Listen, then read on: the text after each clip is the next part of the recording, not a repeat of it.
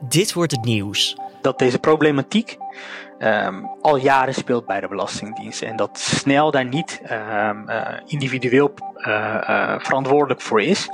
En dat zij snel misschien ook wel gewoon de tijd en de ruimte willen geven om dit nou gewoon op te lossen. De toeslagenaffaire en de problematiek rondom de Belastingdienst.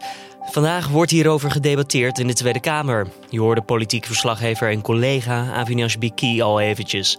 Een uitkomst van het debat hebben we hier nog niet, maar een vooruitblik die krijg je zo meteen. Eerst kort het belangrijkste nieuws van nu. Mijn naam is Julian Dom en het is vandaag 4 december. Gemiddeld overleden vorig jaar 13 mensen per dag door een ongelukkig geval. Dat meldt het Centraal Bureau voor de Statistiek. De val wordt als oorzaak genoemd in het onderzoek als de persoon binnen 30 dagen na de val kwam te overlijden. De cijfers laten een stevige stijging van 600 personen zien ten opzichte van het voorgaande jaar. Ruimschoots de meeste mensen die vallen en komen te overlijden zijn hoogbejaard. Zeker 10 mensen zijn om het leven gekomen door de tyfoon Kamuri op de Filipijnen.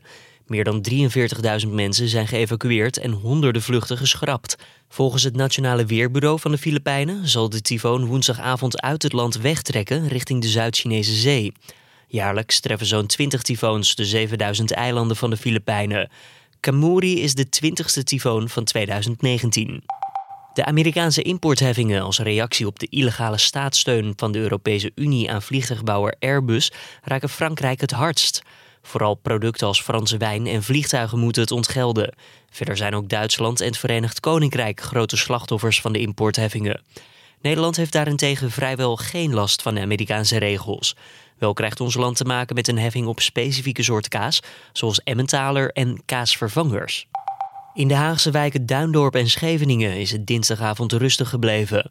Eerder op de dag maakte de gemeente bekend dat het definitief geen vergunning verleent voor de vreugdevuren tijdens de jaarwisseling. Politie en ME hadden zich daarom opnieuw voorbereid op een drukke avond. In Duindorp werden wel enkele journalisten uitgescholden en her en der werd wat vuurwerk afgestoken, maar tot grote ongeregeldheden kwam het niet. In totaal zijn vier personen aangehouden. De democraat Kamala Harris stapt uit de Amerikaanse presidentsverkiezingen. In januari startte Harris, die bekend staat als fel criticus van Donald Trump, haar campagne. Het lukte haar uiteindelijk niet om grote stappen te zetten en de concurrentie bij te blijven. De ogen zijn nu vooral gericht op Joe Biden, Bernie Sanders en Elizabeth Warren. Het is waarschijnlijk dat een van hen het uiteindelijk zal opnemen tegen Trump tijdens de verkiezingen in november volgend jaar. Dan het nieuws van deze dag, de toeslagaffaire. In de Tweede Kamer wordt namelijk vandaag gedebatteerd daarover. Het gaat om onterecht ingehouden geld rondom de kindertoeslag. Vrijdag werd een nieuw hoofdstuk in deze zaak opengeslagen toen RTL en Trouw naar buiten kwamen met het nieuws dat de Kamer onderzoekt of staatssecretaris Snel en zijn ambtenaren strafrechtelijk vervolgd konden worden. En daarover praat ik met politiek verslaggever Avinash Biki. Ja, dat uh, was zeer opvallend nieuws. Ik denk dat we daar allemaal wel een beetje van schrokken. Ja, zoiets gebeurt eigenlijk niet zo heel vaak. Hè?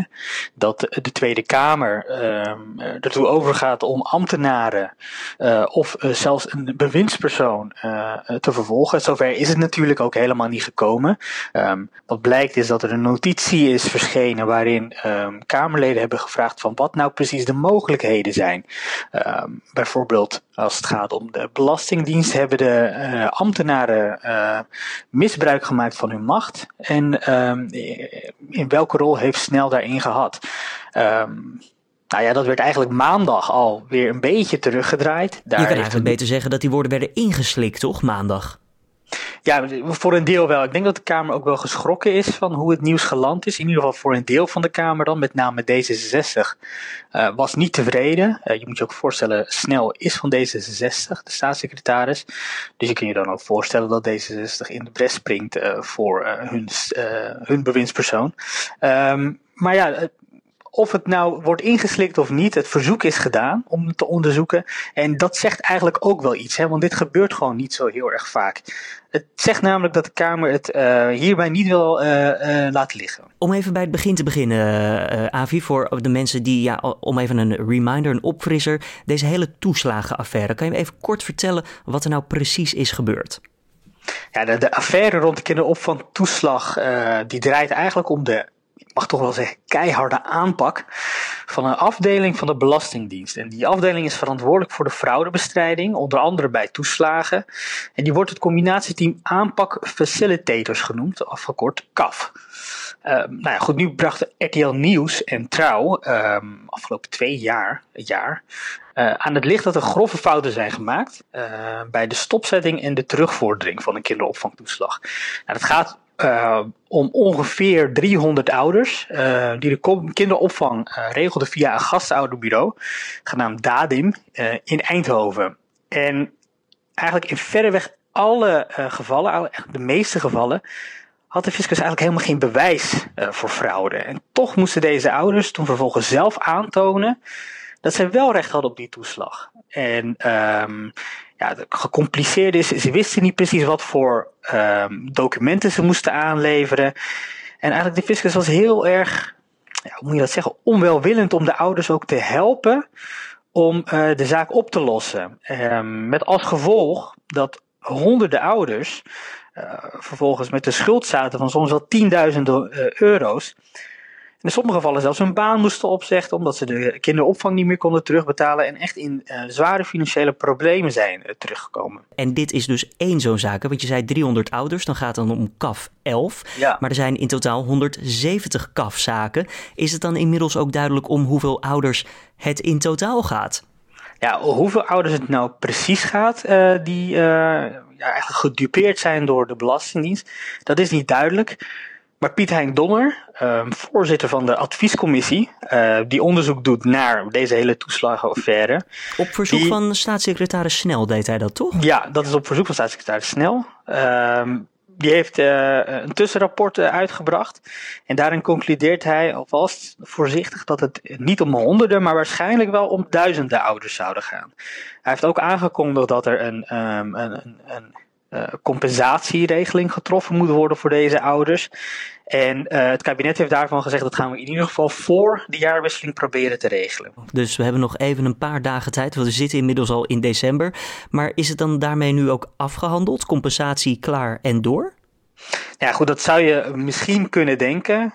Um, staatssecretaris Snel heeft ook al zijn excuses aangeboden. Hij heeft toegegeven dat de Belastingdienst onrechtmatig heeft gehandeld. Maar daarmee is het nog niet klaar. Uh, Donner uh, heeft natuurlijk een tussenrapportage. Er komt nog een eindrapportage. En daarom wordt ook ingegaan op het vermeend etnisch profileren door de Belastingdienst. Um, wat opgevallen is, is dat met name uh, ouders met een dubbele nationaliteit misschien wel getarget zijn. Um, en, en, en ja, daar moet toch nog duidelijkheid over komen. De autoriteit persoonsgegevens doet daar ook al onderzoek naar. En ook de auditdienst Rijk uh, die doet uh, onderzoek naar uh, ja, dit soort fraudegevallen in het verleden. Hoe is dat opgepakt bij de Belastingdienst? Wie heeft precies wat wanneer gedaan? En dat is ook een van de dingen waar de Tweede Kamer opheldering over wil. En ja, dat debat dat vindt dan vandaag plaats hè, met Snel. Wat voor debat wordt dit in jouw optiek als politiek verslaggever? Ja, dit wordt echt een loodzwaar debat voor uh, staatssecretaris Snel. Kijk, het onderwerp is gewoon echt een, uh, een heel belangrijk onderwerp. Het gaat hier over de overheid, uh, de staat, die toch eigenlijk in dienst van de burger zou moeten optreden en moeten handelen, die juist uitgerekend deze burger dupeert en in sommige gevallen financieel ook ruïneert. En dit is een van de, van de ergste dingen die je kan doen, ook als, als belastingdienst. Hij zal het ongetwijfeld heel moeilijk uh, krijgen. Uh, de Kamer wil weten uh, waarom het nou zo lang heeft moeten duren voordat de Belastingdienst, maar ook de staatssecretaris heeft ingegrepen. Waarom kon het niet eerder dat deze mensen gecompenseerd werden? Waarom kon het niet eerder dat er werd toegegeven dat er fouten zijn gemaakt? Waarom moest RTL Nieuws en Trouw verschillende documenten wobben uh, en, en kon de Kamer die documenten niet zelf krijgen? Maar Avi, al... dit klinkt als zulke, ja, als echt enorme belangrijke vragen. Denk jij dan dat je ja, staatssecretaris snel donderdag of vrijdag dan nog wel terugziet in de Kamer als dit debat klaar is? Nou ja, goed, dat, daar zegt eigenlijk ook iedereen in Den Haag al uh, van tevoren van, hey, daar moet je echt het debat voor afwachten. En uh, ik hou er zelf ook niet zoveel van om, om te zeggen van uh, of die nou kan aanblijven of niet. Hij krijgt een heel zwaar debat. Maar wat je ook wel merkt en wat je ook wel hoort, ook met oppositiepartijen, is um, dat deze problematiek um, al jaren speelt bij de Belastingdienst. En dat snel daar niet uh, individueel verantwoordelijk voor is. En dat zij snel misschien ook wel gewoon de tijd en de ruimte willen geven om dit nou gewoon op te lossen. Omdat in het belang van de getroffen ouders het ook niet verstandig is om nu een nieuwe staatssecretaris aan te stellen die schoon schip moet maken. Maar zich tegelijkertijd ook weer helemaal moet inlezen in, in, de, in de materie. Maar toch zullen de vragen zijn hè, van waarom, waarom heeft hij niet uh, proactiever gehandeld. Maar nou goed, als je me toch vraagt van uh, doe, een, uh, doe een voorspelling, ja. dan denk ik, mocht hij het debat zelf niet, dan moet ik het netjes zeggen, hoe zeg je dat netjes? Verprutsen? Verprutst, dan, dan zal hij waarschijnlijk met, onder, onder streng toeziend oog van de Kamer, dit probleem wel mogen oplossen. Dankjewel, Avinash Biki. Het debat begint vandaag rond kwart over tien deze ochtend. En zodra er iets te melden valt daarover, dan lees je dat uiteraard bij nu.nl. Dan verder nog de agenda voor deze dag. De regeringsleiders en staatshoofden van 29 NAVO-landen zijn aanwezig bij de NAVO-top in Londen. Premier Rutte is samen met ministers Blok en Bijleveld aanwezig namens Nederland. Verder ontbreekt Donald Trump vandaag bij de zitting van de juridische commissie van het Huis van Afgevaardigden. En ook stuurt hij geen advocaat om hem te vertegenwoordigen. De commissie komt bijeen vanwege het onderzoek naar de afzettingsprocedure. En had het Witte Huis tot zondag middernacht gegeven om te laten weten of Trump een advocaat stuurt of dat hij zelf aanwezig is. Het team van Trump laat de commissie weten dat niemand aanwezig kan zijn bij de hoorzitting zolang de getuigen nog niet bekend zijn. En ook zou het onduidelijk zijn of Trump wel een eerlijk proces zou krijgen. Dan kijken we nog naar het weer voor deze woensdag. Het begint op veel plaatsen behoorlijk grijs en vooral in het noorden lost de mist maar hardnekkig op. In het midden en zuiden van het land kan de zon wel wat makkelijker doorbreken. Het wordt tussen de 3 en 6 graden en verder staat er ook weinig wind.